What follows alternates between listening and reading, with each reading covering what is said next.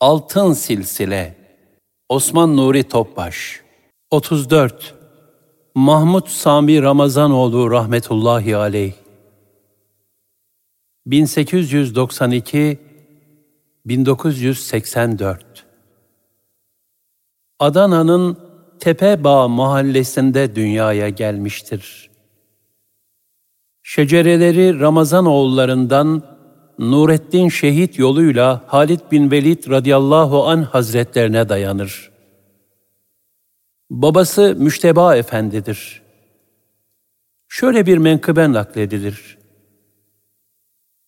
Bir gün Hızır aleyhisselam evlerinin kapısına gelerek hizmetçi kadın vasıtasıyla muhtereme valideyi Sami Efendi'nin annesini kapıya çağırır. Her ne kadar valide hanım, kızım ne isterse ver tembihinde bulunsa da, ziyaretçi, hayır, muhakkak kendisiyle görüşmem lazım diye ısrar edince, mecburen kapının arkasına gizlenerek, buyurun der. Hızır aleyhisselam, kızım hamile olduğunu biliyor musun? Senin vasıtanla büyük bir insan dünyaya gelecek.'' Ve sol eğe kemiği üzerinde büyükçe bir ben bulunacak. Uzun müddet İslam'a hizmet edecek. Bu müddet zarfında haram ve helale dikkatli ol. Ve ismini de Mahmud Sami koy müjdesini verir ve teberrüken bir gömlek ister. Gömlek getirilinceye kadar ortadan kaybolur.'' Mahmud Sami Efendi rahmetullahi aleyh, ilk ve orta mektep tahsilini memleketi Adana'da tamamladı. Yüksek tahsil için İstanbul'a geldi. Darül Fünun, İstanbul Üniversitesi Hukuk Fakültesine kaydoldu. Çok başarılı bir talebeydi. Yüzündeki melahat ve güzellik, davranışlarındaki nezaket ve edep, derslerindeki üstün başarısı ile hocalarının takdirlerine mazhar olmuştu.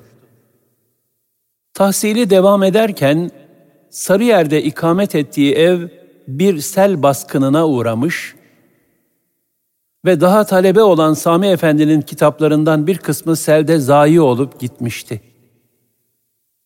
Gençliğinden itibaren her şeye ibret ve hikmet nazarıyla bakan Sami Efendi rahmetullahi aleyh, bu hadiseyi de farklı okumuş, bunu ilahi bir ikaz olarak kabul edip, galiba bu meslekten nasibimiz olmayacak diye yorumlamıştı. Gerçekten de üniversiteyi pek iyi dereceyle bitiren Sami Efendi Hazretleri, kul hakkı endişesiyle geçimini hukuk alanından değil, bir ticaret hanenin muhasebesini tutarak temin etmiştir.'' Yüksek tahsilini tamamlayıp memleketi Adana'ya dönmek arzusunda olan Sami Efendi rahmetullahi aleyh, Bayezid meydanında bir Allah dostuyla karşılaşır. Bu zat Sami Efendi'ye nereli olduğunu, İstanbul'da ne ile meşgul olduğunu sorar. Hazret yüksek tahsilini tamamladığını ifade ederek durumunu arz eder. Bu Allah dostu ona, sizi yeni bir tahsile başlatmama müsaade eder misiniz der ve onu Koca Mustafa Paşa semtinde bulunan Kelami dergahına götürür. Yolda sohbet ederken o Allah dostu Sami Efendi'ye der ki, Evladım, senin bu zahiri tahsilin kafi değil.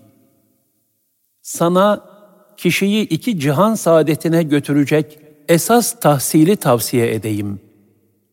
Bu yeni başlayacağınız İrfan Mektebi'nin ilk dersi kimseyi incitmemektir. Son dersi de asla incinmemek. Yani Halık'ın şefkat nazarıyla mahlukata bakış tarzı kazanarak ne hali olursa olsun hiç kimseye kırılmamak.'' Affedebilme olgunluğunun zirvesine erebilmek. dergahın mürşidi olan zamanın meclisi meşayih reisi Esat Efendi rahmetullahi aleyh, genç Sami Efendi ile yakından ilgilenir. Evladım, hastalık neredeyse tedaviye oradan başlamak icap eder. En mühim uzvumuz kalptir. Bu sebeple zahiri nafile ibadetlerden önce kalbimizi ihyaya başlayacağız. Kalp zikrine ehemmiyet vereceğiz der ve Sami Efendi için yeni bir hayat başlar. Artık Sami Efendi dergahın genç bir hizmet eridir. Bahçe tanzimi, ayakkabıların tertibi, gelen ziyaretçilerin sıraya konulması, onlara yapılan ikramlar, pir hazretlerine gelen mektuplara cevaplar, hep bu genç müridin uhdesindedir. Dergahta bulunan kadim müritler bile ona hayran olurlar. Zira o çok az uyur, akşamları yatakları serer, herkesle beraber yatağına girer, insanlar uyuduktan sonra sessizce kalkar, yeniden abdest alır, seccadesi üzerinde uzun müddet tesbih, tehlil, zikrullah ve tefekkürle meşgul olurdu. İmsakten evvel bahçeden odun getirip kazanı yakar, gusül ihtiyacı olanlar için sıcak suyun hazır olduğunu haber verirdi. Dergahtaki bu umumi hizmetlerin yanında daha hususi hizmetler gerektiğinde de yine genç Sami Efendi ilk koşanlardan olurdu. Yaşlı müritler, hasta ihvan, hep Sami Efendi'nin candan hizmetleriyle perverde oluyorlardı. Esat Efendi'nin müritleri arasında manevi derecesi çok ilerilerde olan Cide müftüsü Hüseyin Efendi de bulunmaktaydı. Hayli yaşlanmış olan Müftü Efendi hastalanmış, bakımı da çok güç hale gelmişti. Dergahta bu yaşlı zatın memleketine evlatlarının yanına gönderilmesi istenince, Sami Efendi rahmetullahi aleyh, müsaade edilirse bu mübarek zatın bakım ve hizmetini yapmak isterim dedi. Ve bu hizmeti de büyük bir edep ve hassasiyetle ifa etti. Bu halis niyet ve nazik hizmetin karşılığı olarak da Müftü Efendi'nin şu duasına mazhar oldu. Allah'ım bu yaşıma kadar bu kuluna ikram ettiğin manevi lütuf ve ikramların hepsini aynen bu genç evladımıza da ikram eyle. Sami Efendi rahmetullahi aleyh, dergahta ifa ettiği samimi hizmetler ve tasavvuf yolunda gösterdiği ciddi gayretler neticesinde nail olduğu manevi kemalatla da mürşidinin gözde bir talebesi oldu. Öyle ki memleketi Adana'ya gittiğinde Mürşid-i Kamili Esat Efendi Hazretleri onun gecikmeden İstanbul'a dönmesini arzu ederdi. Bu arzusunu da buram buram muhabbet ve hasret kokan şu mektupla kendisine bildirdi. Muhterem evladım, arzu ve iştiyakım sabır ve tahammül çemberini çok fazla zorlamakta olduğundan, kışın şiddetine mukavemet edemeyen bu ihtiyar pederinizi, o güzel simanızla bahtiyar ederseniz çok memnun olurum. Şah-ı Nakşibend Efendimiz Hazretlerinin bizim tarikımız sohbet iledir şeklindeki hikmetli sözünü şüphesiz duymuşsunuzdur. Ömrünüzün baharının terü tazeliği, ihtiyarlık hazanı ile tarumar olmadan, yüce tarikatin füyüzat çiçekleriyle ruhunuzu ve kalbinizi kokulayıp güzelleştirmek, bendenizin biricik arzu ve emelidir. Allah sizi muvaffak eylesin. Üstadının bu nazik daveti üzerine İstanbul'a dönen Sami Efendi rahmetullahi aleyh, sonraki zamanlarda da günlerini kah Adana'da pederi Müşteba Efendi'nin yanında, kah Kelami dergahında kendisini ikmal etmekle geçirdi. İcazetname Sami Efendi Hazretlerinin dergahta kısa zamanda ulaştığı muvaffakiyeti yakinen takip eden Esat Efendi rahmetullahi aleyh, ona bir icazetname takdim ederek hilafet verdi. Esat Efendi Hazretleri bu icazetname ile aynı zamanda Sami Efendi Hazretlerini tarif etmektedir. İşte mürşidinin gözüyle Sami Efendi Hazretleri. Bismillahirrahmanirrahim. Elhamdülillahi Rabbil alemin. Ve salatu ve selamu ala seyyidina Muhammedin ve alihi ve sahbihi ecma'in. Ama ba'd. İhvan-ı din ve erbab-ı sıdku yakine arz ve ifade olunur ki, hamili varak pare-i dervişhanemiz Sami Efendi, veled-i manevimiz, eyyam-ı şebabını şeriat-ı mutahharanın daire-i necat bahiresinde geçirmiş ve tarikat-ı aliye-i Nakşibendiye'ye hizmet ve o yolda sarf-ı mesai ve ibraz-ı ciddiyette bulunmuş olmakla beraber, usul ve kavaid-i mer'iyeye tevfikan ve Hazerat-ı Hacegan'ın muamelatına tatbikan, evvela letaif-i hamse-i alemi emri tasfiye ve saniyen letaif-i hamse-i alemi halkı teskiyeye gayretle, hamden lillahi teala asar-ı muvaffakiyet nasiye-i halinde zahir ve inayeti samedaniye letaif-i aşeresinde bahir olarak usulüne vusul için mahsuli marifeti olan arzusunu sadık, şecere-i tevhidin semeresini iktitaf için mürgi himmetini âli ve faik görmüş olduğum gibi, bir zaman dahi nefyü ispat ve murakabat gibi zat-ı sıfatını tezyin etmekte bulunduğunu gördüm. Binaenaleyh, zülal-i saadetten talibi reşahat ve vadi selametten ragıb-ı nefahat olan, yani tarikat-ı aliye-i Nakşibendiyeye temessük ve intisab arzusunda bulunan ihvan-ı dine de, talimi ayini tarikat için kendilerini mezun eyledim. İnna Allah ye'murukum en tuveddul emanati ila ehliha. Cenab-ı Hak ve Hadi Mutlak Celle Celaluhu Hazretlerinden istirham ederim ki, şeriat-ı mutahhara ve tarikat-ı münevverenin icra-i ahkamındaki şevk ve şetaretini bir kat daha tezyit ve ol veçh bir takım ricali muvahhidini kal ve halinden müstefit buyursun. Amin. Ricalun la tulhihim ticaretun ve la bey'un an zikrillah.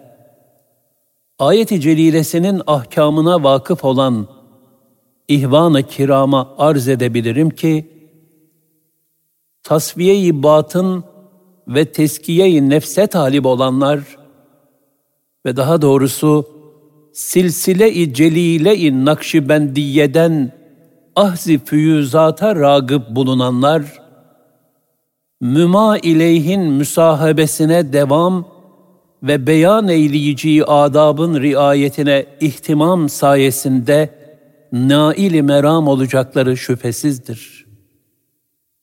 وما ذلك على الله بعزيز ولا حول ولا قوه الا بالله العلي العظيم وصلى الله على سيدنا محمد واله وصحبه اجمعين والحمد لله رب العالمين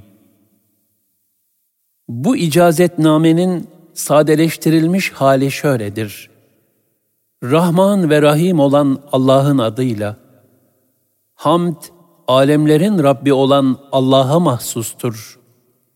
Salat ve selam Efendimiz Hazreti Muhammed'e, bütün aline ve ashabına olsun. Bundan sonra din kardeşlerime, sadakat ve kuvvetli iman sahibi kişilere arz ve ifade olunur ki, bu dervişhane icazetnamemizi taşıyan Sami Efendi evladımız, gençlik günlerini nezih dinimizin kurtarıcı dairesi içerisinde geçirmiş, Yüce Nakşibendiye yoluna hizmet etmiş, bu hususta bütün gayretini sarf etmiş ve bu yoldaki ciddiyetini açıkça ortaya koymuştur.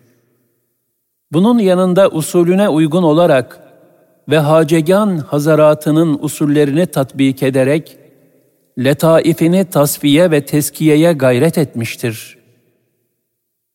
Allah'a hamdolsun, muvaffakiyeti simasında ve halinde zahir olmuştur. İlahi inayet, letaifinde açıkça tezahür etmiştir. Onun vuslat arzusunun sağlam ve sadık, tevhid ağacının meyvelerini elde edebilmek için gerekli olan himmetinin de fevkalade yüksek olduğunu gördüm. Bütün bunların yanında bir müddet de nefyü ispat ve murakabelere devam ederek zatını ve sıfatlarını da tezyin ettiğini gördüm. Bu sebeple saadet pınarının tatlı suyundan içmek ve selamet vadisinden serinletici nefesler almak isteyen, yani Yüce Nakşibendiye yoluna bağlanma ve intisap etme arzusunda bulunan din kardeşlerimize, bu yolun adab ve erkanını talim etmesi için kendilerine izin verdim. Cenab-ı Hak şöyle buyurur, Muhakkak ki Allah Teala emanetleri ehline vermenizi emreder.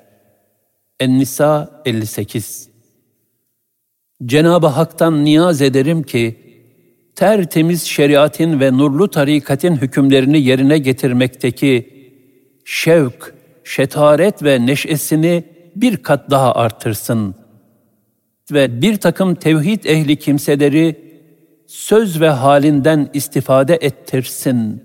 Amin. Öyle erler vardır ki, onları ne ticaret ne de alışveriş Allah'ın zikrinden alıkoyabilir. En-Nur 37 ayeti kerimesinin hükümlerine vakıf olan kıymetli kardeşlerime şunu arz edebilirim ki, kalp tasfiyesi ve nefs teskiyesi yapmak isteyenler, daha doğrusu Nakşibendiye silsilesinden feyz almayı arzu edenler, Sami Efendi'nin musahabesine, sohbetlerine ve onunla beraber olmaya devam eder. Beyan ettiği adaba titizlikle riayet ederlerse, muratlarına nail olacakları şüphesizdir. Bu, Allah'a göre zor bir şey değildir. İbrahim 20 Günahlardan korunmaya güç yetirmek, ve taate kuvvet bulmak ancak yüce ve azim olan Allah'ın yardımıyladır. Allah Teala Efendimiz Hazreti Muhammed'e onun âline ve ashabına salatü selam eylesin. Hamd, alemlerin Rabbi olan Allah'a mahsustur. Bu icazetnamedeki duaların da bereketiyledir ki, Sami Efendi Hazretlerinin ibadet ve hizmet hayatında son demlerine kadar büyük bir şevk ve neşe müşahede edilmiş, hal ve kaliyle de tevhid ehlinin yetişmesine vesile olmuştur. Sami Efendi Hazretlerinin 39 yaşında olduğu 1931 senesinde Mürşidi Esad Efendi rahmetullahi aleyh şehit edilmiştir. Artık onun omuzlarında büyük bir irşat emaneti bulunmakta, ancak gerek dergahların kapatılmış olması, gerekse yeni içtimai vasat, bu emanetin icaplarını tam manasıyla ifaya müsait değildir. Sami Efendi rahmetullahi aleyh, geçmişte Haris Muhasibi, Alaüddin Attar ve diğer bazı hak dostlarının yaptığı gibi, aileden kalan büyük mirasa el sürmemiş, hukuk sisteminin değişmesi sebebiyle de o alanda çalışmaya yönelmemiş, maişetini Adana'da bir kereste ticarethanesinin muhasebesini tutarak temin etmeye başlamıştır. Bir taraftan da hal diliyle etrafını irşada devam etmiştir. Onun işine gidiş ve gelişindeki dakiklik ve disiplin, şahsi hayatındaki sehavet, cömertlik ve nezaket, ibadet hayatındaki huşu, huzur ve edep, toplum içindeki hal ve tavırları, kendisini tanıyan herkes tarafından gıpta ve hayranlıkla seyredilmiştir.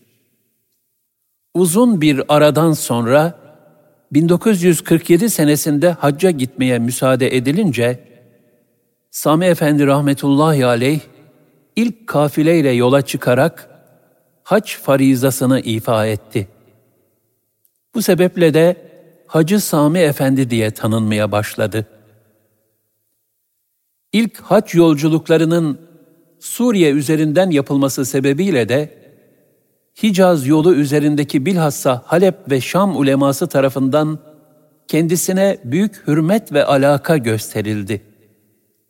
Bu iki beldenin salihleri ve alimleri Sami Efendi Hazretlerinin sohbetlerinden feyizlenmek için hasretle yolunu gözlerlerdi. İrşat hayatı Sami Efendi Hazretlerini dergah günlerinden tanıyan ve irşatla selahiyetli olduğunu bilen sevenleri, kendisiyle buluşabilme imkanları genişleyince, ziyaretlerde bulunarak feyz almaya başladılar. Civardan ziyaretçileri gün be gün artarken, Sami Efendi Hazretleri de fırsat ve imkanlar açıldıkça, önce İç Anadolu'daki yakın şehirlere giderek irşat sohbetlerine başladı. Sonra da sevenlerinin talebi üzerine İstanbul'a taşındı. Takriben 30 sene kadar İstanbul'da ikamet etti. Sami Efendi rahmetullahi aleyh, ticari hayatın merkezi olan İstanbul'un Tahtakale semtinde bulunan bir iş yerinde bir taraftan muhasebe ile meşgul oluyor, diğer taraftan da irşat hizmetine devam ediyordu. Kendisini tanıyanlar Anadolu'dan kah işleri için, kah manevi istifade için gelip onu bu iş yerinde ziyaret ediyor ve büyük değişiklik ve feyizlerle memleketlerine dönüyorlardı. Sami Efendi Hazretleri de bu ziyaretleri karşılıksız bırakmıyor, müsait olan ve talep edilen şehirlere mukabil ziyaretlerde bulunarak oralara ilim, irfan, takva ve hizmet tohumları ekiyordu. Zamanla İstanbul'da ve Anadolu'da bilhassa ticaret ve sanayi erbabından, esnaftan, ilim ehlinden, kendisine intisap eden seçkin bir halka oluştu. Sami Efendi rahmetullahi aleyh, hususi ve umumi sohbetleriyle irşat hizmetlerine devam ediyordu. Günlük hayatı ise ya işiyle, ya eser telifiyle, ya ibadetle, ya da sohbet ve hizmetle geçiyor, hiçbir nefesini boşa harcamıyordu. Güzel ahlakı Sami Efendi Hazretlerinin simasındaki halavet ve melahatin güzelliği tarif edilemezdi. O kadar halim selim, yumuşak huylu ve melek sıfatlı bir hak dostuydu ki, kendisine yakinen tanıyanlar Melek Sami Efendi derlerdi. Yeri geldiğinde ise gayet cesur ve metanetliydi. Mübarek yüzü daima mütebessim olmasına rağmen gönlü mahzun ve düşünceliydi. Vakar, temkin ve itidal ehliydi. Temiz, sade ve düzgün giyinirdi. Sakalı bir tutamı geçmezdi. saçlarını kulaklarının memelerine kadar uzattığı olurdu. Gayet sakin ve ağır ağır yürür, fakat çok yol kat ederdi. Yanındaki yol arkadaşları kendisine yetişmek için adeta hızlı yürümek zorunda kalırlardı. Pek az yer, az uyur, konuşmanın zaruri olduğu haller dışında sükutu tercih ederdi. Zaruret halinde de pek kısa ve öz ifadelerle muhatabının seviyesine göre konuşurdu. Femi saadetinden ne bir kelime noksan ne de bir kelime fazla çıkardı.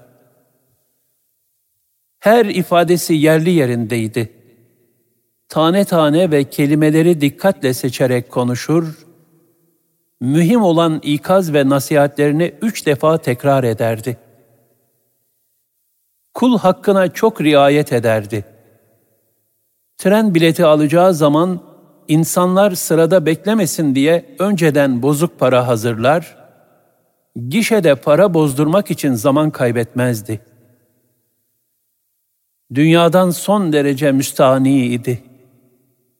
Devamlı isar yani fedakarlık halindeydi.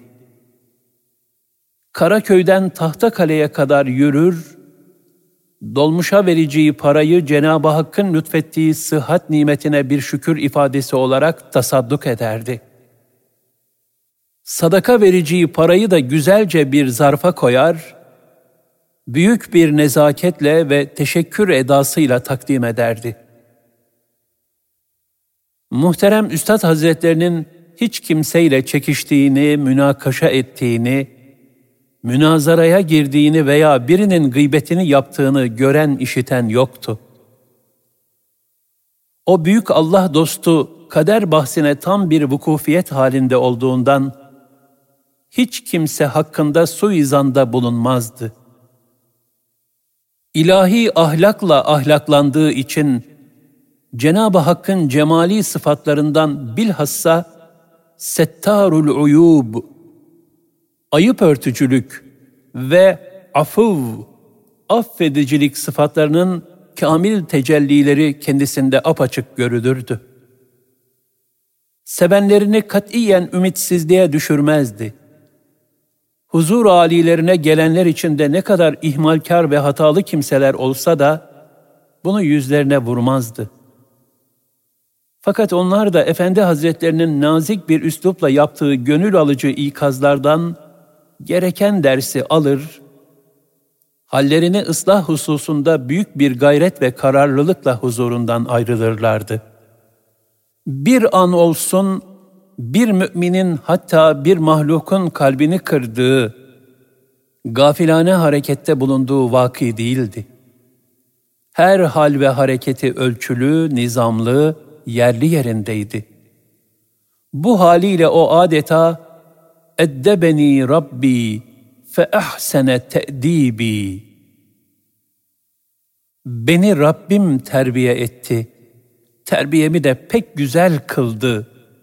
Hadis-i şerifinin sırrından nasip almaktaydı. Sami Efendi Hazretleri hiç kimseye kızmaz, hiç kimseden kırılmaz, hiçbir iyiliğinden dolayı karşılık ve minnet beklemezdi. Kendisini sevenle yeren, güzel muamele edilmek bakımından nazarında eşitti. Kendisini yeren kimse hatasını anlayıp da samimiyetle özür dilerse hemen affederdi. Efendi Hazretleri herhangi bir sual karşısında veya açıklanması icap eden bir mevzuda bunu yapınız veya şunu yapmayınız gibi emir verir şekilde katiyen konuşmazdı. Bunun yerine ekseriyetle ayet-i kerime, hadis-i şerif veya mecelle kaidelerinden bir maddeyi okumakla iktifa ederdi. Daha çok şu maddeleri zikrederdi. 1. Def-i mefsedet, celbi menfaatten mukaddemdir.'' Yani bir işte fayda ve menfaatin yanında zarar ve fesat da varsa, zarar ve fesada düşmemek için o fayda ve menfaatten vazgeçilmelidir. Çünkü İslam'da yasaklara itina, emirlere itinadan daha ziyadedir. Böylece her mümine farz olan haramdan sakınma vazifesinin nafile ibadetlerden daha mühim olduğuna işaret buyururlardı. Bu hakikati her sual sahibi kendi haline göre anlardı. Şöyle bir misal verirlerdi. Önce yaradaki cerahat temizlenir, def-i mefsedet, sonra merhem sürülür, celbi menfaat. 2. Meşakkat tesiri celbeder. Gerek maddi gerekse manevi zorluklarda meşru ölçüde kolaylıklar da mevcuttur. Bu sebeple şer'i bir emir ne kadar güç şartlarda da olsa tamamen terk edilmez. Şer'i kolaylıklardan istifade edilerek mutlaka yerine getirilir. 3. Bir iş dık oldukta müttesi olur. Yani bir işte meşakkat ve zorluk hali ortaya çıktığında şer'i çareler, ruhsat ve genişlikler gösterilir. 4. Mani zail oldukta memnu avdet eder. Yapılması gereken hayırlı bir amel bir mani sebebiyle yapılamıyorsa, o mani ortadan kalktığında yine yapılmaya devam edilmelidir. 5. Mani ve muktazi tearruz ettikte mani takdim olunur. Bir işi hem yapmak gerekiyor hem de bir mani varsa önce o maniyi ortadan kaldırmaya çalışmak gerekir. 6. Kim ki bir şeyi vaktinden evvel istical eylerse, mahrumiyetle muateb olur. Yani bir kişi acele ederek bir şeyi vaktinden önce elde etmek isterse, ondan mahrum edilmekle cezalandırılır. Sami Efendi rahmetullahi aleyh, ayet-i kerimelere, bilhassa Fatiha-i Şerife ile Ayetül Kürsiye, resul Ekrem sallallahu aleyhi ve sellem Efendimiz ve diğer peygamberlerin dualarına devam eder, kendisi bunların dışında Arapça veya Türkçe dua tertip etmezdi. Fesahat ve belagat için hususi bir gayret sarf etmemesine rağmen, sözlerinde fevkalade bir derinlik ve incelik sezilirdi. Öyle ki, kendisini dinleyenler hayran olur, adeta manevi bir mıknatısa tutulmuş gibi huzurundan ayrılmak istemezlerdi. Helal ve harama çok dikkat ederdi. Sami Efendi rahmetullahi aleyh, kendisinden nasihat ve ders almak için ziyaretine gelenlere ilk olarak mesleklerini ve helal haram hususuna dikkat edip etmediklerini sorar, daha sonra başka bilgiler alırdı. Bu husustaki tavsiyelerini de büyük bir nezaket ve zarafetle ifade ederdi. Sami Efendi rahmetullahi aleyh bir defasında bir nişan merasimine davet edilmişti. Damadın yüzüğünün Hazret tarafından takılması talep ediliyordu. Sami Efendi Hazretleri tepsideki yüzüğün altın olduğunu görünce hiç kimseye bir şey demeden kendi yüzüğünü çıkarıp damadın parmağına taktı ve bunu bugünün hatırası olarak kabul edin. Altın yüzüğü de hanımınıza hediye edersiniz buyurdu. Böylece İslam'ın altından yapılan süs eşyalarını erkeklere yasakladığını gayet nazik bir üslupla ve fiili olarak talim etmiş oldu. Helal lokma hususunda şöyle buyururdu.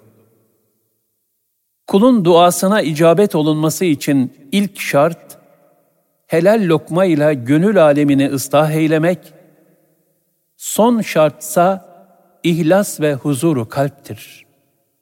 Yani Cenab-ı Hakk'a layıkıyla yönelmektir. Eğer ağza konulan lokma helal değilse, o kimsenin ihlaslı ve huzurlu olması, masivayı terk edip Hakka yönelmesi çok zordur. Haram lokma kalbi ve kanı bulandırdığı gibi azaları da ifsad eder. Fena ameller işletir. Helal lokma ile beslenen kalp ve cesettense salih ameller sudur eder.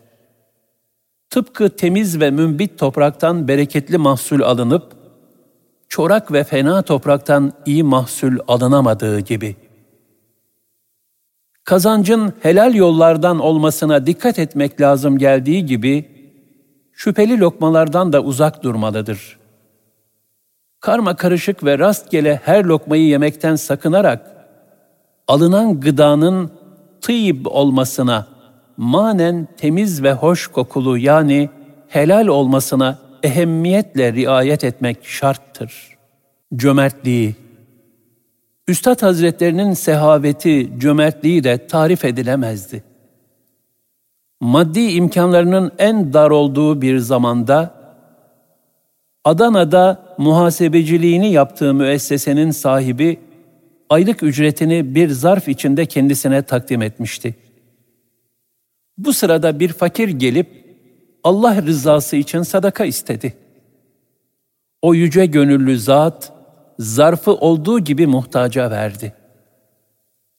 Gerek haç yolculuğunda, gerekse diğer zamanlarda bir fakir kendisinden aynı gün içinde defalarca yardım istese, katiyen geri çevirmez, ihtiyaçlarını güler yüzle ve ziyadesiyle verirdi. Bir defasında maddi yardımda bulunduğu bir fakirin bu paralarla lüks lokantalarda pahalı yemekler yediği şikayet edilmişti. Buna da cevaben, demek ki masrafı fazla, leziz yemekler yemeye alışmış, az vermek olmaz, verdiğimizi çoğaltmalıyız buyurmuş ve verilen miktarı artırmıştı. Vermek, vermek, yine vermek. Kendisine hediye edilen en kıymetli halı, seccade, tesbih, kalem, kumaş ve emsali en nadide, paha biçilmez eşyayı günü gününe ehlini bulup vermek en büyük zevklerinden biriydi. Güneş gibi, ummanlar gibi sehavet ve merhamet merkeziydi. Kendisine müracaat eden birinin eli boş dönmesi imkansızdı. Cebinden eline geçen meblağ ne kadar büyük olursa olsun tereddüt etmeden verirdi. Sanki Cenab-ı Hak gizli hazinelerinin anahtarlarını kendisine teslim etmişti. Devlet hanesinde çok miktarda çeşit çeşit yemekler pişerdi. Kendisi gayet az yer, büyük kısmı misafirlere ikram edilir, kalanlar da komşu evlerine gönderilirdi. Sami Efendi rahmetullahi aleyh, herhangi bir kederin izalesi için kendisine müracaat edenlere sadaka vermeleri tavsiyesinde bulunur ve dua ederdi. Mahlukata karşı şefkati Bir haç mevsiminde Sami Efendi rahmetullahi aleyh ve manevi evlatları Mekke-i Mükerreme'de Türkistanlı Abdüssettar Efendi'nin Ciyat semtindeki evinde kalıyorlardı. Efendi Hazretlerinin odası sokağa karşı, refiklerinin ise içe doğruydu. Bir öğle vakti arkadaşlarının bulunduğu odanın kapısına teşrif ederek, dışarıda bir kişinin galiba yemeğe ihtiyacı var buyurdu. Hizmetinde bulunan manevi evlatlarından biri hemen verilecek yemekleri hazırlayıp kapıya çıktığında ortalıkta kimseyi göremedi. Beklemeyip gittiğini tahmin ederek geri döndü. 8-10 dakika geçmişti ki Hazret yeniden kapıda göründü. Tekrar geldi içeriye bakıyor buyurdu. Yine hizmetinde bulunan evlatlarından biri tekrar yemekleri alıp kapının önüne çıktığında dilini sarkıtmış içeriye bakan hayvancağızı yani acıkmış olan köpeği gördü. Hemen yemekleri olduğu gibi önüne boşalttı. Hayvancağız çok acıkmıştı ki hepsini yiyiverdi.'' İşte o büyük hak dostunun nezaket ve tevazu böyleydi. Köpeği cins ismiyle çağırmamış, kişi tabirini kullanmıştı. Onun Halik'in nazarıyla mahlukata bakış tarzını ifade eden şu misali de çok ibretlidir. Merhum pederim Musa Efendi rahmetullahi aleyhin anlattığına göre Sami Efendi Hazretlerinin Medine-i Münevvere'de yerleştiği odada bir yılan olduğunu görmüşlerdi. İhvan endişe içinde onu evden çıkarma derdine düştüler. Sami Efendi rahmetullahi aleyh ise hiçbir telaş emaresi göstermeden onu kendi haline bırakın buyurdu. Daha sonra bu hayvanın kendi kendine ortadan kaybolduğunu gördüler. Torunu Mahmut Kirazoğlu beyefendinin nakline göre bir gün, Üstad Hazretlerinin bahçesine ayağı kırık bir köpek gelmişti. Sami Efendi rahmetullahi aleyh derhal onu tedavi ettirdi. Hayvan iki buçuk ay kadar sonra bir gün yine havlamaya başladı. Pencereden baktıklarında yanında başka bir ayağı sakat köpeğin olduğunu gördüler. Anlaşılan hayvancağız ayağı kırılan arkadaşını da bu merhamet kapısına getirmişti. Bu köpek Efendi Hazretlerine iyice bağlandı. Ondan hiç ayrılmaz oldu. Üstad Hazretleri sabah 7.32 treniyle gider, akşam 16.22 treniyle dönerdi. Bu hayvancağız ölünceye kadar senelerce Sami Efendi Hazretlerini sabah trene kadar uğurlar, sonra eve dönerdi. Akşam tren saati geldiğinde ise yine tam vaktinde istasyona gider, üstelik bu sefer yolun karşı tarafına geçer, Üstad Hazretlerini karşılar ve birlikte devlethaneye gelirlerdi. Tevazu, Arifler Sultanı Sami Efendi Hazretleri, yüksek manevi mevkiine rağmen, istisnasız herkesi kendisinden üstün görürdü. Herkesin hakir gördüğü dindar, salih, takva ehli yoksulların ziyaretlerine gider, kendilerinden dua talebinde bulunurdu. Zengin, fakir, genç, ihtiyar, bilgili, bilgisiz, rütbeli, rütbesiz bütün insanlara karşı son derece şefkatli, mahviyetli ve alçak gönüllüydü. Bilhassa haç yolculuklarında Mescid-i Nebevi'de büyük bir kısmı ümmi olan Agavat-ı Kiram Hazaratının yani Mescid-i Nebevi'yi temizleyen Sudanlı hizmetkarların hatta kapıcıların ellerini öpmeye gayret ederdi. Bu büyük kapının hizmetkarları oldukları için onlara çok ayrı bir muhabbet beslerdi. Onlar da muhterem Üstad Hazretlerindeki bu nezaket ve tevazuyu görünce kendisine karşı muhabbet ve iştiyakları artar, hiç kimseye göstermedikleri kadar büyük bir hürmet ve tazim gösterirlerdi. Bu hürmet ve muhabbetin neticesi olarak haccın en izdihamlı anlarında bile Ashab-ı Suffe mahallinin ön safındaki yerlerini muhterem üstada ve evlatlarına tahsis ederlerdi. Yemek adabı Sami Efendi rahmetullahi aleyh yemek hususunda çok dikkatliydi. Yemeğin evvelinde ve sonunda muhakkak ellerini yıkardı. Sofraya gayet tazimli olarak iki dizi üzerine otururdu. Asla arkasına yaslanmazdı. Önüne ne konursa onu huzurla yer, besmele ile başlayıp hamdele ile yani elhamdülillah diyerek bitirirdi. Yemeğe tuzla başlar, lokmaları gayet küçük alır, çok çiğner, ağır ağır tefekkür ve sükunetle yerdi.'' daima önünden alırdı. Yemek çok sıcaksa soğuması için üzerine üflemez, serinlemesi için beklerdi. Bilhassa yemeğin sessizlik, kalbi uyanıklık, edep ve huzur içinde yenilmesine çok itina ederdi. tefekkür ve huzur içinde yenilmeyen gıdanın gaflete vesile olacağını hatırlatırdı. Yemek seçmez, az olmak şartıyla hepsinden birer ikişer lokma alırdı. Kalbi uyanıklıkla yenen her helal lokmanın manevi tekamülü takviye edeceğini ifade buyururdu. Önüne ne konursa, kuru ekmek dahi olsa büyük bir tazim ve şükürle yerdi. Bir defa olsun az pişmiş, tuzlu veya tuzsuz, tatlı veya tatsız, lezzetli veya lezzetsiz olmuş gibi sözler sarf ettiği vaki değildi. Yerde yemeği tercih eder, masada hazırlanmışsa onu da kabullenirdi. Yemek ayrı ayrı tabaklara konuyorsa, sofrada bulunanların yemekleri tam olarak önlerine konulmadan başlamazdı.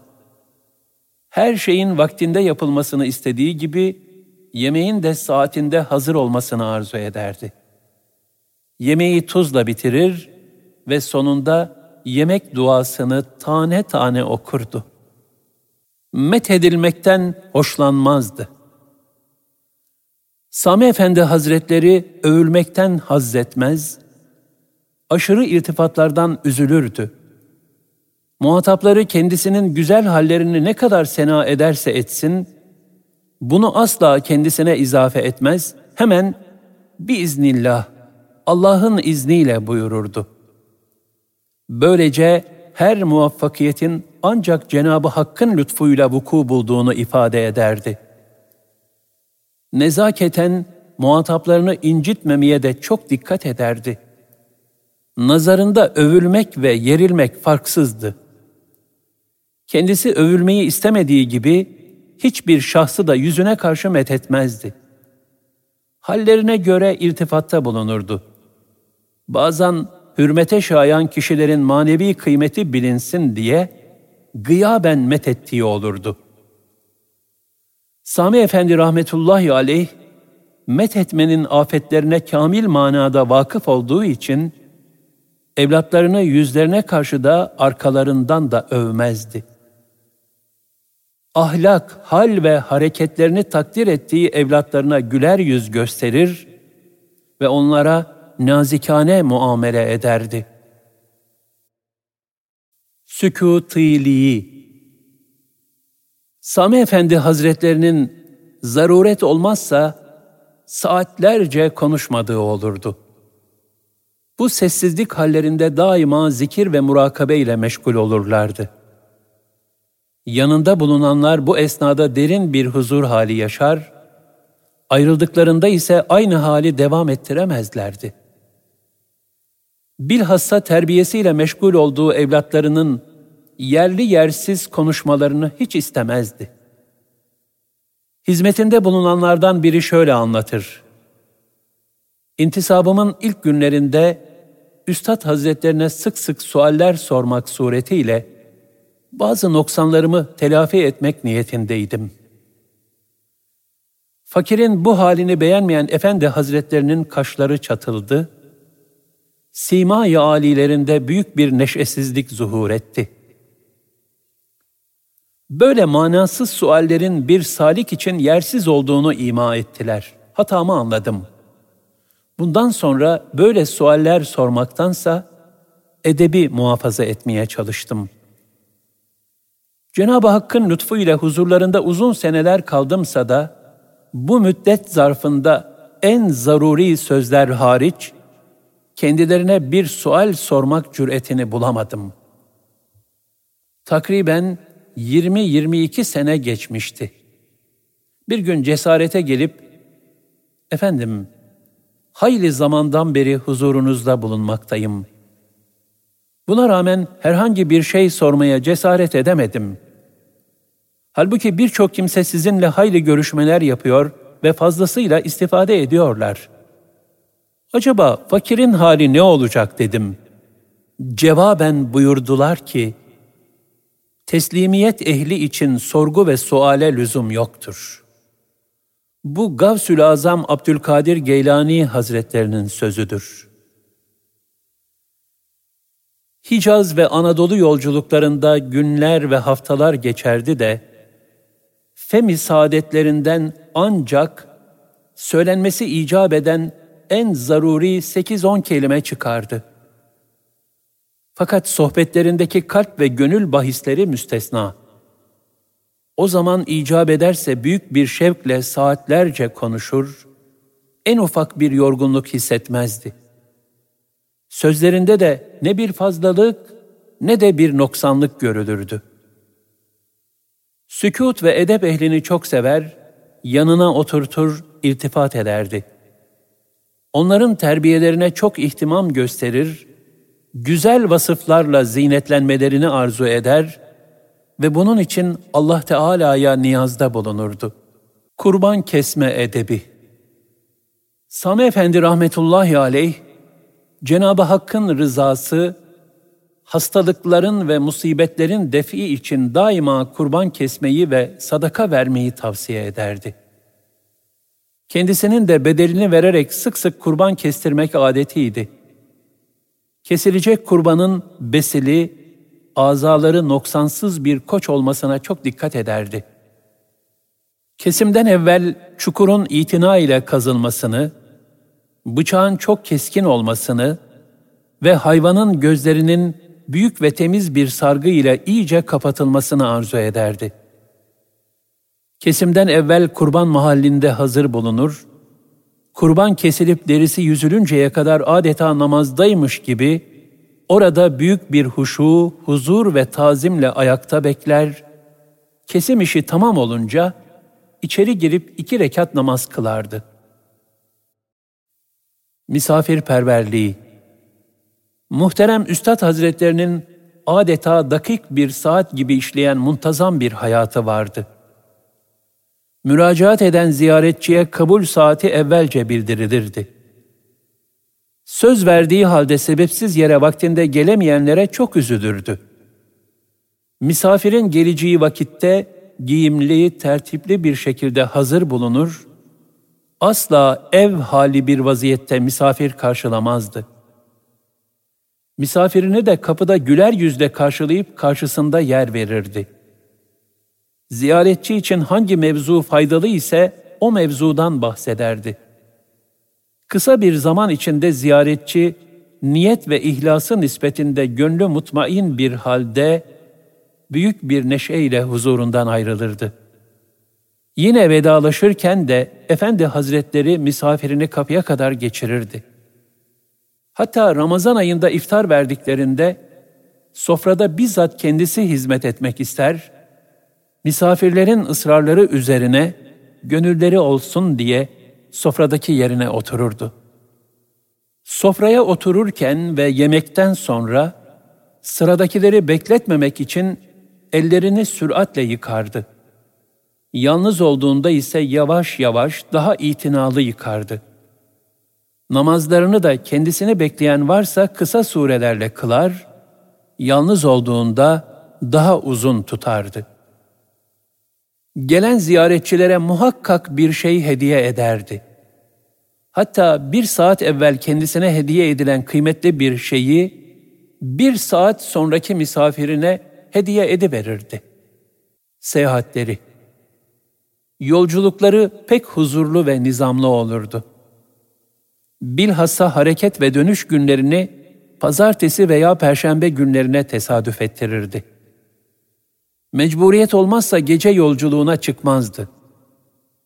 Yolculuk esnasında en lüzumlu şeyleri yanına alırdı. Giyim eşyası valizine derli toplu olarak kar gibi beyaz bohçalar içinde yerleştirilirdi.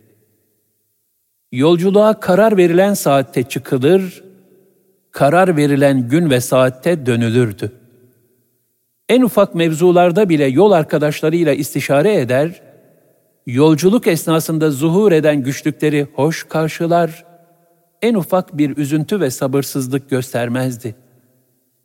Daima abdestli bulunur, hiçbir zaman abdestsiz olarak bir yere gitmezdi. Haç yolculuklarının en izdihamlı zamanlarında bile abdestli olduğu halde ikinci bir namaz için abdest tazeler ve nurun ala nur, nur üstüne nur buyururdu. Abdestlerini de derin bir huşu ve huzur içinde büyük bir itina ile alırdı. Hicaz'da bulunduğu vakitlerde Beytullah ve Mescid-i Nebevi'ye beş vakit muntazaman devam ederdi. Hemen hemen vakitlerinin çoğunu namaz ve niyazla geçirir, pek yorgun olarak istirahate döndüğünde, kendisini ziyarete gelenlerin gönülleri olsun diye bir miktar sohbet ederdi. Sohbetleri Sami Efendi Hazretlerinin irşat hayatı adeta sohbet üzerine bina edilmişti. Yaşadığı dönemin şartları icabı umumiyetle evlerde yapılan bu sohbetlere her kesimden insan katılırdı. Sohbetlerinde tarifsiz bir manevi iklim oluşurdu. Kendisi her fırsatta sohbet ettiği gibi manevi evlatlarına da bulundukları şehirlerde küçük bir grupla da olsa muhakkak sohbete devam etmelerini emir buyururdu. Onun bu ihlaslı gayretleriyle Anadolu'nun her köşesinde sayısız ev, birer ilim ve irfan mektebi haline gelmişti. Sohbete katılmak isteyenler sessizce gelir ve yine sessizce sohbetin başlamasını beklerlerdi. Efendi Hazretleri sohbete başlamadan önce bir aşrı şerif okunmasını işaret ederdi. Okuyacak kimse de muhakkak yukarıda oturtulur, kıraati huzurla dinlenirdi. Daha sonra Sami Efendi rahmetullahi aleyh, Peygamber Efendimiz sallallahu aleyhi ve sellem ve Sadat-ı Kiram'ın ruhu saadetlerine bir Fatiha-i Şerife ve üç İhlas-ı Şerif hediye eder ve büyük bir şevkle sohbetini ifa ederdi. Sohbetlerinde umumiyetle önündeki defter ve notlardan okur, zaman zaman bazı mevzularda şifahi izahlarda bulunurdu. Sami Efendi rahmetullahi aleyh, Kur'an ve sünnet istikametinde yaşayıp, insanları da bu istikamette yaşamaya teşvik eden bir Allah dostuydu. Sohbet mevzularının esasını ayet-i kerimelerin tefsiri, hadis-i şeriflerin şerhi, ashab-ı kiramın iman, sabır, tahammül ve Allah yolundaki fedakarlıkları ile Allah dostlarının örnek hayatları teşkil ederdi. Bilhassa kalbi selime dair ayet-i kerimeleri sık sık okur ve edep üzerinde çokça dururdu. Resulullah sallallahu aleyhi ve sellem Efendimizin ümmeti için fiili kıstas ve üsve-i hasene, emsalsiz örnek şahsiyet olduğunu izah edebilmek için, Siyer-i Nebi'den, ashabın fedakarlıklarından, ibadet hayatlarından, muamelatından bol bol misaller verirdi. Bu sohbetlere ve Efendi Hazretlerinden aldıkları evrat ve eskara ihlasla devam edenlerde, gözle görülür değişiklikler ve inkişaflar meydana gelirdi. Kibirden tevazuğa, katı kalplilikten merhamete, cimrilikten cömertliğe, tembellikten gayrete, korkaklıktan cesarete, kabalıktan nezakete, dağınıklıktan tertip ve düzene, acelecilikten teenniye, hırçınlıktan uysallığa, bedbinlikten nikbinliğe doğru manevi terakkiler görülürdü. Efendi Hazretleri, Kur'an-ı Kerim'i haliyle, kaliyle ve muhabbetle yaşayan bir hafız efendi geldiğinde, ona iltifat eder, yanına alır ve şöyle bir hadise anlatırdı. Adana'da bulunduğumuz günlerde bir nakli kubur zarureti olmuştu. Bu kabirlerden biri de ilmiyle amil bir hafız efendiye aitti. Takriben 60 sene evvel vefat eden bu hafız efendinin kabri açıldığında, kefeni dahi bembeyaz durmaktaydı. Şüphesiz bu hal, Yüce Allah'ın gerçek hafızlara hususi bir ikramıydı. Sadıklarla beraber olun. Sami Efendi rahmetullahi aleyh birçok sohbetinde şu hadiseyi naklederdi. Beylerbeyi'nde oturan Adil Bey isminde manevi hal sahibi ve keşfi açık bir zat vardı. Zaman zaman ziyaret ederdim. Bir gün bana şu tavsiyelerde bulundu. Kendini gafillerden koru. Onlarla oturup sohbet etme. Zira kalpten kalbe inikas olur. Karşındakinin günah hali sana sirayet eder. Sirke küpünden sirke sızar, bal küpünden bal sızar. Sohbet, istişare ve iş, sadık ve salih kişilerle olmalıdır. Sadık ve salih olmayan kimseler kendilerine zulmetmişlerdir. Onlarda hayra doğru bir meyil görülmediği takdirde, zaruri olan görüşmeyi yapıp, oturmadan derhal uzaklaşmalıdır. Daha sonra başından geçen bir hadiseyi nakletti. Hicri 1340 senesinde İstanbul'da Ayasofya Camii'nde mevlit okundu. Cami mahfillerine kadar doluydu. Alimler ve talebeler hep sarıklı olarak camide yerlerini almışlardı. O zamanki cemaatin ekserisi ilim ehli olduğundan, muhtelif halleri topluluğa başka bir heybet verirdi. Zamanın güzide hafızları Kur'an-ı Kerim ve Mevlid-i Şerif okumaya başladılar. Fakir de kürsüye yakın bir yerde oturmuş dinliyordum. Biraz sonra bir kabz hali geldi. Sıkıldım, bunaldım, daraldım. Halbuki Ayasofya gibi bir camide, cemaati müslimin içinde, Kur'an ve Mevlid okunurken böyle bir kabz ve sıkılma hali olmaması gerekirdi. Merakla sebebini araştırdım. Bir de ne göreyim? Karşımda kasveti kalbe müptela olmuş bir adam var. Göğsü göğsüme karşı gelmiş. Oradan akis alarak sıkıldığımı anladım ve yerimi değiştirdim. Biraz ferahladım. Fakat bunun tesirini bir hafta kadar üzerimden atamadım.'' Böyle haller birçok müminin başından geçmiştir.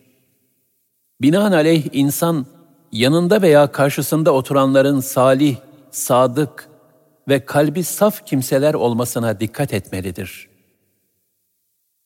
Sami Efendi Hazretleri bu hadiseyi naklettikten sonra sohbetine şöyle devam ederdi. Adana'da bukalemun denilen bir hayvan yaşardı. Çocukluğumuzda onu merakla seyrederdik. Hayvan hangi cismin üzerinde gezerse onun rengini alırdı.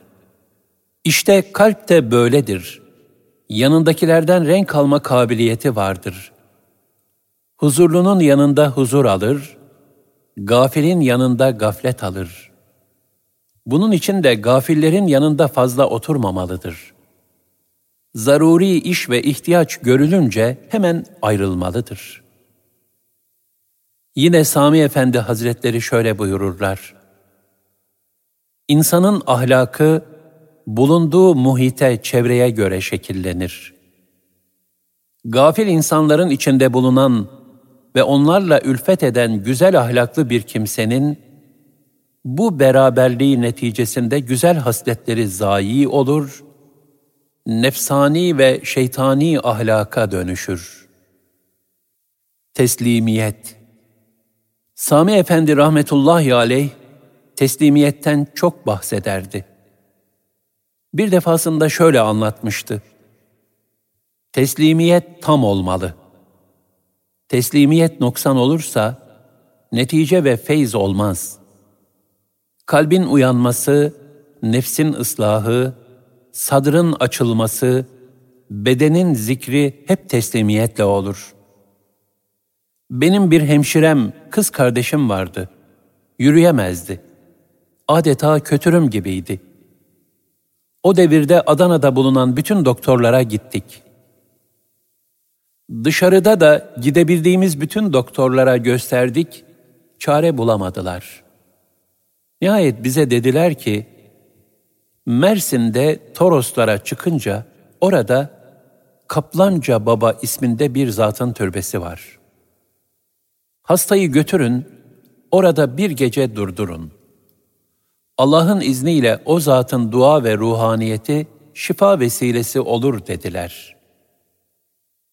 Bütün tıbbi ümitlerimiz kesildiği için annemle birlikte hemşiremi oraya götürdük. Geceleyin hemşirem birden bir feryat etti. Annem acaba aklına şuuruna bir şey mi oluyor diye endişelendi. Hemşiremin yanına koştu. Kızım ne oldu dedi. Hemşirem, güzel yüzlü bir amca geldi. Ayağıma iyice bastırdı. Biraz canım yandı ama elhamdülillah iyileştim. Aman Allah'ım yürüyorum diyordu. Biz de hayretle yanına vardık. Sabahı beklemeden oradan döndük ve sırtımızda götürdüğümüz hemşirem yürüyerek eve geldi. O günden sonra hemşirem vefat edinceye kadar bir diz ağrısı dahi görmedi. İşte burada en mühim tesir teslimiyetin tam oluşundadır. Yoksa başkaları da gitmişler. Kimisine faydalı olmuş, kimisine olmamış.'' Bu hal Cenab-ı Hakk'ın salih kullarına lütfettiği bir tasarruftur. Faili mutlak yalnız Cenab-ı Hak'tır. O dilerse salih bir kulu vasıtasıyla dilediği şeyi ikram ediverir. Hakiki tahsil Sami Efendi rahmetullahi aleyh, sohbetlerinde hakiki tahsilin marifetullah tahsili olduğunu anlatırdı. Allah Teala'nın azametini, büyüklüğünü kalbimizde duyup hissetmenin asıl ilim olduğunu söyler ve bu ilme sahip olmanın şerefini her vesileyle hatırlatırdı. Bir gün Efendi Hazretlerinin ziyaretine gelenlerden biri hem Hazretin duasını almak hem de yeğenlerini tanıştırmak istemişti. Huzuruna girip el öperken, efendim bu delikanlılar Amerika'da okuyup mühendis oldular. Dualarınızı istirham ederiz diye takdim etmişti. Sami Efendi rahmetullahi aleyh ise tebessüm ederek onlara, fakir de Darül Fünun mezunuyum. Asıl tahsil, marifetullahın tahsilidir buyurdu. Eserlerinden seçmeler Mahmud Sami Ramazanoğlu rahmetullahi aleyh, büyük bir emek vererek ve göz nuru dökerek nice hikmetlerle dolu pek çok eser telif etmiştir. Eserlerinde yaşadığı asra en uygun ve lüzumlu bilgileri en münasip bir lisanla kaleme almıştır. Hazırlanan mevzular önce kendi devlet hanelerinde hane halkına, sonra sohbetlerde okunmuş, daha sonra da kitap halinde neşredilmiştir. Çok kıymetli bir ilim ve hikmet hazinesi olan bu eserlerden seçtiğimiz bazı kısımları aşağıya derc ediyoruz. Ehli sünnet yoluna ittiba. Öğütlerin hülasası ve nasihatlerin özü şudur. Dindar ve İslami hükümlere hassasiyetle riayet eden kişilerle ünsiyet kurarak beraberliği temin et dindarlık ve şeriate bağlılık da ancak ehli sünnet yoluna tabi olmaya bağlıdır. Zira kıyamet günü kurtuluşa erecek olan grup onlardır. Bu gibi istikametteki müminlere tabi olmadan kurtulmak imkansızdır. Dini ilimleri tahsil Ey birader! Vakit ahir zamandır.'' din zayıflamış, sünnet terk edilmiş, bid'atlerse her tarafa yayılmıştır. Böyle karanlık bir devirde en mühim şey olan akaidi ve diğer dini ilimleri tahsil etmeye gayret eylemek zaruridir. Her belde ve her kabilede dini meseleleri talim edecek bir alimin bulundurulması farz-ı kifayedir. Eğer bulundurulmazsa, oradaki halkın hepsi günahkar olur. Fakat her müminin ilmi halini yani kendini ilgilendiren dini hükümleri öğrenmesi de farz-ı ayn olduğundan bunları öğrenmeyen kimse günahkar olur. Çünkü İslam diyarında cehalet mazeret sayılmaz. İstikamet İstikamet sahibi dağ gibi müstakim olmalıdır. Çünkü dağın dört alameti vardır. Bir, sıcaktan erimez. İki, soğuktan donmaz. Üç, rüzgardan devrilmez. Dört, sel alıp götürmez. Nitekim Hazreti Ali radıyallahu an Hazreti Ebu Bekir radıyallahu anh Efendimiz'i gıyabında methederek şöyle buyurmuştur. Sen şiddetli kasırgaların bile yerinden hareket ettiremediği, kuvvetli sarsıntıların bile yok edemediği yüce bir dağ gibiydin.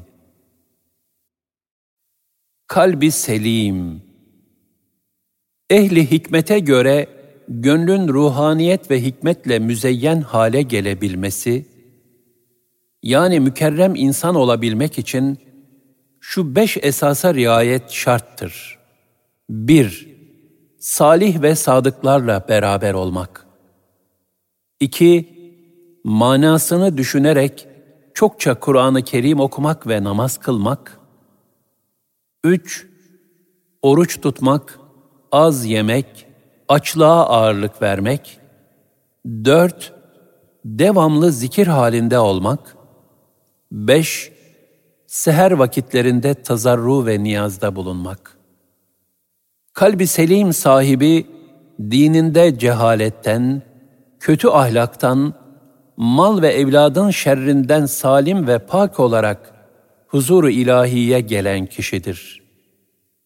Malını hayır yollarına sarf eden, evladına dini hükümleri öğreten ve yaşatan, kalbi hastalıklar, kötü ahlak ve cehaletten salim olarak ahirete giden kişiler, mal ve evladından menfaat göreceklerdir.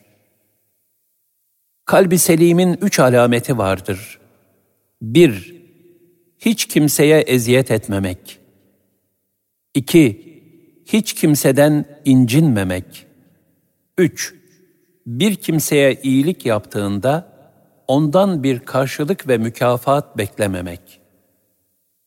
İnsan bedeni türabidir. Toprağa mensuptur. Yemek, içmek, uyumak ve şehvet gibi işler itibariyle diğer mahlukatla aynıdır. Ama ruh itibariyle de nuranidir, Allah'a mensuptur. İnsanda nefsani arzular galip olursa, Allah'tan uzaklaşır, ruh alemi incelik, zarafet ve derinliğini kaybeder, kalp kararır. Fakat insanda ruhani hayat galip olursa Allah'a yaklaşır, kalbi de bedeni de nurlanır. Bunun için kalbi tasfiye ve teskiye etmek yani nurlandırmak lazımdır. Kalp temizlenmedikçe nurlanamaz ve bu halde insan asla kalbi hastalıklardan kurtulamaz.'' Bir ağacın kökünde çürüklük varsa, onun alameti dallarında ve yapraklarında belli olur, meyvesinde görülür. Kalpte de hastalık, çürüklük olursa, bedenin her uzvunda ve her işinde onun eseri ve zararı görülür. Onu tedavi etmek lazımdır. Kalbin tedavisi, ruhun mensup olduğu Allah'ı zikretmekle yapılır.'' kalbin hastalığı zikrullahla temizlenir. Tasavvuf Tasavvuf, şeriatin adab ve erkanının kaynağıdır. Tasavvuf, Allah'a karşı kuvvetli bir muhabbet duymak ve neticesinde benlik davasını terk etmektir. Tasavvuf, zikri daimide bulunarak Allah'tan başka her şeyden gönlü temizlemektir. Tarikat ve seyr sülûk Tarikat şeriatin hadimidir. Abdest, temizlik ve taharet namaza hazırlık olduğu gibi, tarikat de kalbi temizleyip huzura hazırlar. Tarikat-ı aliyede feyz ve terakkinin en mühim sebebi muhabbet ve rabıtadır. Bu da mürşidinin teveccüh, nazar ve himmetini kazanmak suretiyle olur. Muhabbetin şartı muvafakattir. Yani mürşidin sevdiğini sevmek, sevmediğini sevmemektir. Bedeni hastalıklardan şifaya olabilmek için bir tabibin teşhis ve tedavisine ihtiyaç olduğu gibi, kibir, haset, dünya sevgisi gibi kalbi hastalıkların tedavisi için de bir manevi tabibin tedavisine daha fazla ihtiyaç olduğu hakikatinden gaflet edilmemelidir. Teskiye Hakiki imanı elde edebilmek için kalbi hastalıkların izale edilmesi zaruridir. Bunun için de teskiye-i nefs zaruridir. Nefsin emmarelikten kurtulması ancak onu teskiye ederek mutmainne makamına çıkarmakla mümkündür. O zaman imanın hakikati zuhur eder ve kuvvet bulur. Bu seviyede iman vicdani olur ki, bu kısım iman zevalden korunmuştur. Bir kişi zahiri ve cismani hastalığını tedavi etmek için gayret ettiği halde, kalbin giriftar olduğu manevi hastalıklarla ilgilenmez ve gafil davranırsa, bu nadanlıktan başka bir şey değildir. Yani cahillikten başka bir şey değildir. Hakiki manada İslam'a girebilmek, nefsi emmareyi bertaraf etmeye ve ilahi emirlere tabi olmaya bağlıdır. Binaenaleyh, nefsi mutmainneye ermeden evvel, yalnız kalbi tasdikle meydana gelen İslam'a, İslam-ı mecazi derler. Nefs, mutmainne makamına erdikten sonra olan imana da, imanı hakiki denir. Nefsi emmareye hizmet eden kişi, huzuru bariye vardığında, Cenab-ı Hak'tan mükafat talep edemez. Zira dünyadayken Cenab-ı Hakk'ı unutarak nefsi emmareye hizmet etmiştir. Cihat Cihat iki kısma ayrılır. Küçük cihat, büyük cihat. Bir, küçük cihat, küffarla yapılan mücahede ve muharebedir. İki, büyük cihat, nefse karşı cihad etmektir ki, gönül alemini ıslah etmekten ibarettir. Muharebe zahirin ıslahıdır. Gönül alemini ıslah ise, zahiri ıslahtan daha zor ve uzundur. Küçük cihadın gayesi, cennet ve rahmete nail olmak. Büyük cihadın gayesi ise, Hak Teâlâ'yı ve cemali ilahiyi müşahedeye vasıl olmaktır.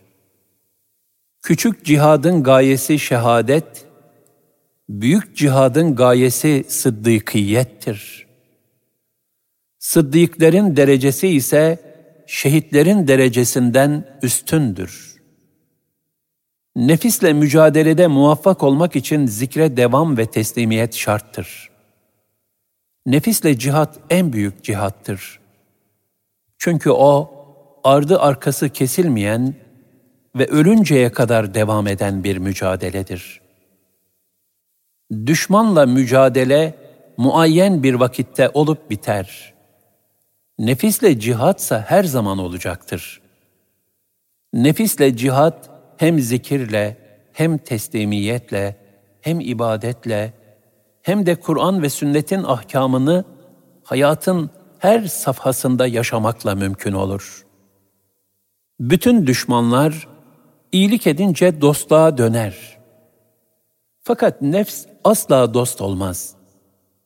Ona ne kadar iyilik edersen et, o daha çok azar ve azılı düşman olur. Onunla cihat ve mücadele de gittikçe zorlaşır. Bu sebeple nefisle cihat en büyük harptir ve hepimize farz-ı ayındır. Sami Efendi rahmetullahi aleyh, Tebük seferinden mazeretsiz olarak geri kalan sahabilerin çektiği vicdan azabı ve sıkıntılardan bahsettikten sonra şöyle buyurur. Küçük cihat denilen muharebeden geri kalmak, böyle hacalet, utanç sebebi ve hüsran olursa, en büyük cihad olan nefs teskiyesi ve kamil insan olmak yolu terk edilirse, hüsran ve azap ne kadar büyük olur düşünelim. Bu hüsran ve azap hem dünyada hem ahirette vuku bulur. Zikir Zikrin hakikati ve kemali, zikir anında zikredilenden başka her şeyi unutabilmektir. Hak yolunun yolcusuna gereken de en büyük gaye olan zikri hakikiye ulaşmaktır. Hasenatın en güzeli, taatlerin en faziletlisi, Allah hakkında ilim sahibi olmak, onun tevhidinin yolunu bilmek ve nefsin hevasına muhalefet etmektir. Kul zikrullahla günahlardan arınır. Teskiye-i nefse de ancak zikrullah ile nail olabilir. Tasfiye-i kalbin de yegane medarı, zikrullah'a çokça devam etmektir. Zikrullah ile kul, Allah'a ibadete kuvvet kazanır, şeytanın hile ve tuzaklarından kurtulur. Akıllı insan Allah'ı çok çok zikretmelidir. Zira zikir, iç dünyanın temizlenmesine sebep olduğu gibi, kalbin cilalanmasını da sağlar. Hakiki hayat sahibi ancak kalbi diri olan kimsedir. Çünkü kalp Beytullah'tır. Orada Allah muhabbeti ve zikri yoksa o kalp ölüdür. Hakim et-Tirmizi rahmetullahi aleyh der ki, Zikrullah kalbi diri tutar ve yumuşatır. Kalp zikirden uzaklaşınca nefsin harareti altında kalır. Şehvet ateşleriyle kurur katılaşır. Diğer uzuvları ibadet edemez hale getirir, kas katı yapar. Eğer bu halinde devam ederse, kuru bir ağaç gibi, taş gibi kesilip ateşte yanmaktan başka bir işe yaramaz. Bu duruma düşmekten Allah'a sığınırız. Evliya Evliyaullah yağmur gibidir. Maddi yağmur olmadan beşeri hayatın bekası mümkün olamayacağı gibi, manevi yağmur olmadan da mükevvenatın bekası mümkün değildir. Her yağmurun zamanına göre faydası olduğu gibi, Evliyaullah'ın da zamanına göre faydaları vardır. Her birinin Cenabı Hak katında ayrı bir mevkii vardır. Bu sebeple önceki zamanlarda geçen Evliyaullah'la sonradan gelenleri mukayese etmemelidir. Mesela birkaç asır evvel irtihal eden Evliyaullah'ı bu zamanda insanların ekseriyeti kabul ederler. Bunun sebebi şudur. Vefat eden Evliyaullah'ın şu anda irşat vazifesi yoktur. Bu sebeple şeytan onların tasdik edilmesine mani olmaz. Ancak şeytan insanları hayatta bulunan, irşada memur kamil velilere yaklaştırmamak için büyük gayretler sarf eder. Onları inkar ettirmeye çalışır. Çünkü şeytan, müminlerin selametini hiç arzu etmez. İslam kardeşliği İslami esaslara uygun olarak birbirlerine acımak, birbirlerini sevmek, birbirleriyle yardımlaşmak, İslamiyet'in haklarını korumak ve dini Muhammedi'yi şerefli makamına ulaştırmak, bütün Müslümanların üzerine vaciptir. Bu bakımdan bütün müminler tek kişi, tek vücut gibidirler. Müslümanlar kendi aralarında Allah Teala'nın emrettiği şekilde birleşmiyor ve Allah'ın kitabının, Resulullah'ın sünnetinin haricinde bir yol takip ediyorlarsa, Allah muhafaza buyursun, zilletin çukuruna yuvarlanmışlar demektir. Ancak kalpler tevhidin hakikatinde birleştiği zaman nusret ve selamete ulaşılır, dilekler kemaliyle tahakkuk eder. İnfak Kul, elindeki malın en güzelini Allah'a verdiği gibi, Allah da ona kendi nezdindeki nimetlerin en güzelini verecektir. Nitekim Cenab-ı Hak şöyle buyurur, İyiliğin mükafatı ancak iyilikten başka bir şey midir ki? Er-Rahman 60 İnfak, insanların derecelerine göre farklı farklıdır. Avamın infakı yalnızca malını vermektir ki, mükafatı cennettir. Havasın infakı malını infak etmekle beraber, nefsini teskiye ve kalbini tasfiye etmektir ki, ecri kıyamet gününde cemalullahı müşahede nimetine nailiyettir. Bu sebeple mümine yakışan, malını infak ederken nefsini de temizlemek ve kalbini Allah'a tahsis etmektir. Kalbinde mal ve dünya sevgisi bulunan bir mümin, imanın zevkine ve kemaline eremez. Cimrilikten sakınmak ve elinde bulunan mal nispetinde cömert olmaya çalışmak da, müminliğin şiarındandır. Sail yani muhtaç, Cenab-ı Hakk'ın bir hediyesidir. Saili boş çevirmek, Cenab-ı Hakk'ın hediyesine ihtiyacım yok demektir. Verecek bir şeyiniz yoksa, onu tatlı bir sözle gönderiniz. Hususiyle akşam namazından sonra gelen saillere dikkat etmek lazımdır. Vakit Vakit sermayesini en mühim ameli salihlere harcamak lazımdır. Dedikodu, insanın gafletini artırmaktan başka bir işe yaramaz. Herkese karşı hüsnü zan besleyen temiz bir kalbe sahip olmak için gayret sarf edin. İlahi azameti tefekkür edip, sizi ilgilendirmeyen şeylerden tamamıyla yüz çevirin. Bütün himmetinizi Cenab-ı Hakk'ın rızasını kazanmaya sarf edin. Nefsin hazlarına takılıp kalmayın. Vakitleri boş geçirmekten şiddetle sakının. Ehli uyalinize şefkatle muamele edin. Ahireti kazanma iştiyakı, dünyadaki çalışmalarınızdan çok daha ötede olsun.'' Dünya nimetlerine aldanmanın neticesi cennet nimetlerinden mahrumiyet ve nedametten başka bir şey değildir. Başıboş kalmayın. Takvaya mani olan boş şeylerle meşgul olmayın. Daima Cenab-ı Hakk'a iltica ve tazarru edin. Üzerinizde hakkı olan insanlarla ancak zaruret miktarı beraber olun.'' Böylece hatır ve gönüllerini almış olursunuz. Emri bil maruf ve nehy anil münkeri ihmal etmeyin. Bütün hane halkını namaza, salih insan olmaya ve İslami esasları tatbik etmeye teşvik edin.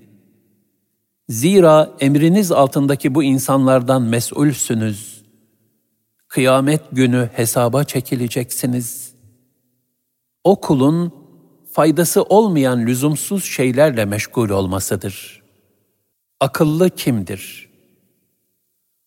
Akıllı her haline dikkat edip içinde bulunduğu zamanı değerlendirmeye gayret eden ve tuğle emeli yani dünyada ebedi kalacakmış gibi lüzumsuz arzular peşinde koşmayı terk eden kişidir. Akıllı olan dünya nimetlerine aldanmaz.'' Allah'tan başka bir şeyle sevinmez. Zira Allah'tan başka her şey yok olmaya mahkumdur. Fani ve zevale mahkum bir şeyle sevinmek, akıl ve irfan kârı değildir. Akıl sahibi kişiler, dünya oyuncaklarından yani nefsin arzu ve heveslerinden vazgeçmelidir. Çünkü dünya oyun ve oyuncaktan ibarettir. Kandırıcıdır. Fitneleri ve afetleri çoktur. Heva kuyusuna düşmemek için nefsin arzularını terk etmekten başka çare yoktur. Hevayı def etmenin çaresi de masivaya meyli terk edip hakka yönelmek ve zikrullah'a devam etmektir. Dünya muhabbeti Ahireti unutturan dünya muhabbeti her günahın başı, büyük günahların en büyüğüdür. Nitekim her türlü günahın dünyaya beslenen aşırı muhabbet sebebiyle işlendiği görülmektedir. Akıllı olana yakışan dünyanın çer çöpüyle uğraşarak kendini yormamaktır. Zira rızık taksim edilmiştir. Hiç kimse kendisine ayrılan rızıktan fazlasına ulaşamayacaktır. Dua İlaçların en faydalısı duadır. Dua belanın gelmesini önler. Gelen belayı da hafifletir. Dua müminin silahıdır. Ancak huzuru kalple Cenab-ı Hakk'ın azametini tefekkür ederek ve duaların kabul edileceği vakitlerde yapılmalıdır. Mesela gecenin son üçte birinde kıbleye karşı boyun eğerek, gönül kırıklığı ile, tazarru ve niyazla ve paklikle Cenab-ı Hakk'a hamdü sena ve Resulüne salatü selam etmeli ve evvela tövbe ve istiğfar edip bir miktar sadaka vermiş olmalı ve duasında da kesin kararlı ve ısrarcı olmalıdır. Bazıları filan duayı şu kadar okursanız şu muradınız hasıl olur gibi ifadeler kullanırlar. Kalp temiz olmadıktan sonra duayı çok okumak fayda vermez. Mesela dünya üzerinde pek çok su mevcuttur. Menbaı birdir. Lakin kimisi gayet güzel ve tatlıdır, kimisi ise bataklıkta olup içilmez ve faydası olmaz. Öyleyse her halükarda menbaın temiz olması lazımdır. Menba ne kadar temiz olursa suyun kıymeti o nispette artar. İşte aynen bunun gibi manevi bir menba olan kalbin de temiz olması lazımdır. Evlat terbiyesi Müslüman anne baba, Cenab-ı Hakk'ın kendilerine İslam fıtratı üzere bahşettiği evladına, dini terbiye vermek ve akidesini talim ve telkin etmekle mükelleftir. Aksi takdirde mesuldür. Faiz Faizde ısrar eden kimsenin her ne kadar malı çok olsa da, akıbeti fakirliğe ve malının bereketi zevale maruz olur. O kimse halk arasında kötü, itimada ve itibara layık olmayan fasık biri diye tanınır ve kalbi iyice katılaşır. Haset Haset, nefsin kötü ahlakındandır. Tevhid yani La ilahe illallah demeye ve zikirlere çok devam etmek suretiyle bunların izalesine çalışmak lazımdır. Haset edersen, hasetin düşmanına değil, sana zarar verir. Azık, azığınızı alın. Azıkların en hayırlısı takvadır. El-Bakara 197 Yani ahiret azığınızın çirkin şeylerden sakınmak şeklinde olduğunu biliniz.'' Zira azıkların en hayırlısı Allah'tan korkmaktır. Yoksa yiyeceklerden elde edilen azık değildir. Sözün özü şudur ki, insanoğlunun iki yolculuğu vardır. Birisi dünyadaki yolculuğu, diğeri de dünyadan yolculuğu. Dünyadaki yolculuğunda mutlaka azık lazımdır ki o da yiyecek şeylerdir. Dünyadan yolculuğunda da mutlaka azık lazımdır.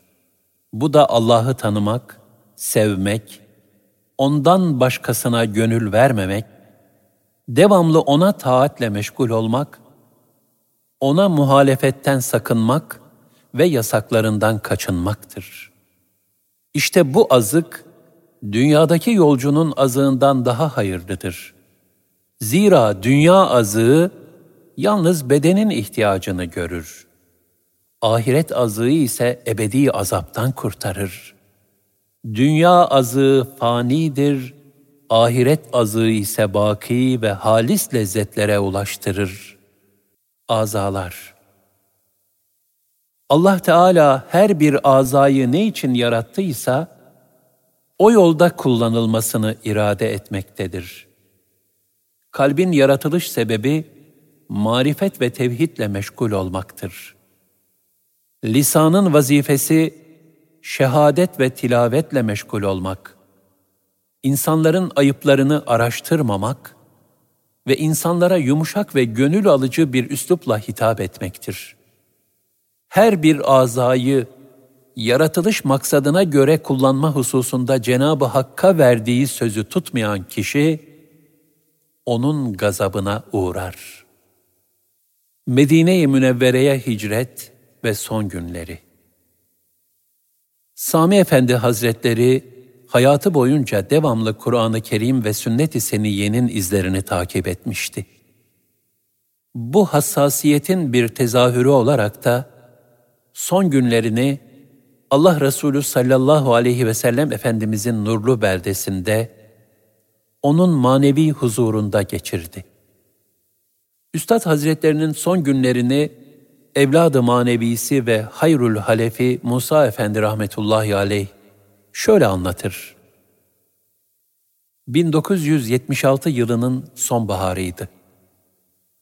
Muhterem Üstad Hazretlerinin Erenköy devlethanelerine giderek hem ziyaret etmek hem de zamanın gönlümüze bıraktığı keder ve sıkıntıları onun feyizli nazar ve sohbetleri sayesinde izale ederek huzura kavuşmak arzusu duymuştum. Güler yüzle huzurlarına kabul buyurmuşlardı. Hiç ziyaretçi yoktu. Münferit olarak bazı nasihatlerini müteakip, kapalı olan odanın kapısına bakarak, kapıya bakmak mahrem işaretiydi. Medine-i Münevvere'ye hicret göründü. Bir daha dönmemek şartıyla. Yalnız aramızda kalsın, kimse duymasın buyurdular. Aradan altı ay kadar bir vakit geçmişti. Aynı arzularını muhtereme validemize ve hane halkına tekrarlamışlardı. Hicret için bir taraftan aile fertlerini ikna etmişler, bir taraftan da tahakkuku için Allahu Zülcelal vel Kemal Hazretlerine dua ve niyazda bulunmuşlar ve çıkış muamelelerinin takibi için de lüzumlu yerlere müracaatta bulunmuşlardı. Bu hicret haberini duyan İstanbul ve Anadolu'daki sevenleri için için üzülüyorlar, yanıp yakılıyorlardı. Ama elden ne gelir, ne yapsınlar? Karar kat'iydi. Kader çerçevesi böyle çizilmişti. Ayrılık muhabbet ehli için dayanılmaz, tahammül edilmez bir haldir. Haklıydılar.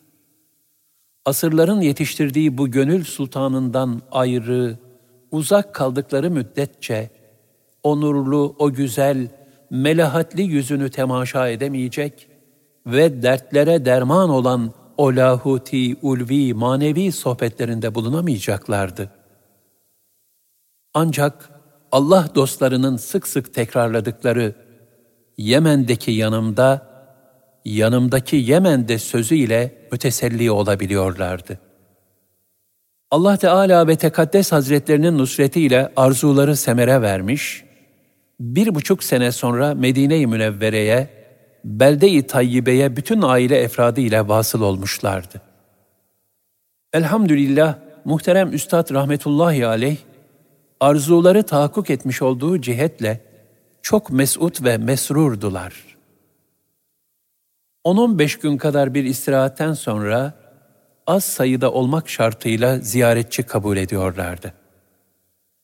Ve sohbetleri arasında bu mukaddes belde-i tayyibeye gayet edepli, tazimkar olmak icap ettiğine işaretle, şair Urfalı Nabi'nin meşhur sakın terke edepten, kuyi mahbubu hudadır bu, natini irticalen sonuna kadar okuyorlardı.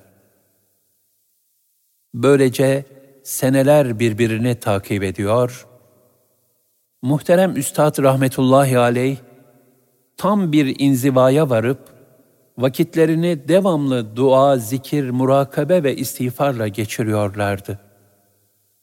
Rahatsızlıkları da günden güne artıyordu. Tıbbi müdahale ve ihtimamlar semere vermiyor, zaten pek nazik ve nahif olan bedenleri adeta eriyordu.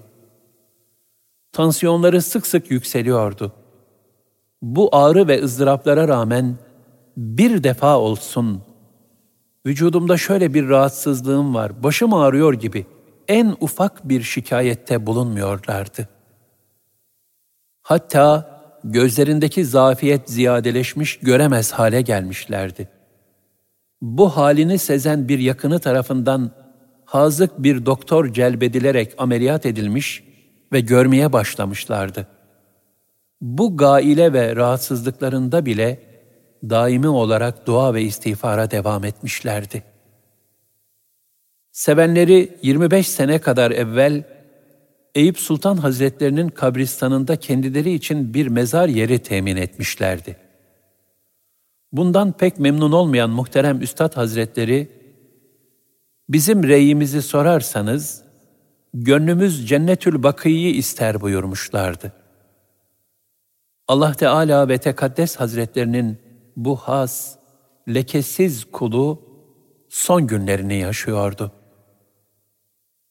Şairin Fahrül Urefa, Bedri Hafa, ariflerin kendisiyle iftihar ettikleri bulutlar ardına gizlenmiş dolunay, Hazreti Sami diye tesmiye ettiği insanı kamil ve asırların yetiştirdiği mürşidi mükemmel hazretlerinin nur hazinelerinden olan ruhu muazzezleri sen Rabbinden Rabbin de senden razı olarak Rabbine dön. Kullarımın arasına katıl ve cennetime gir.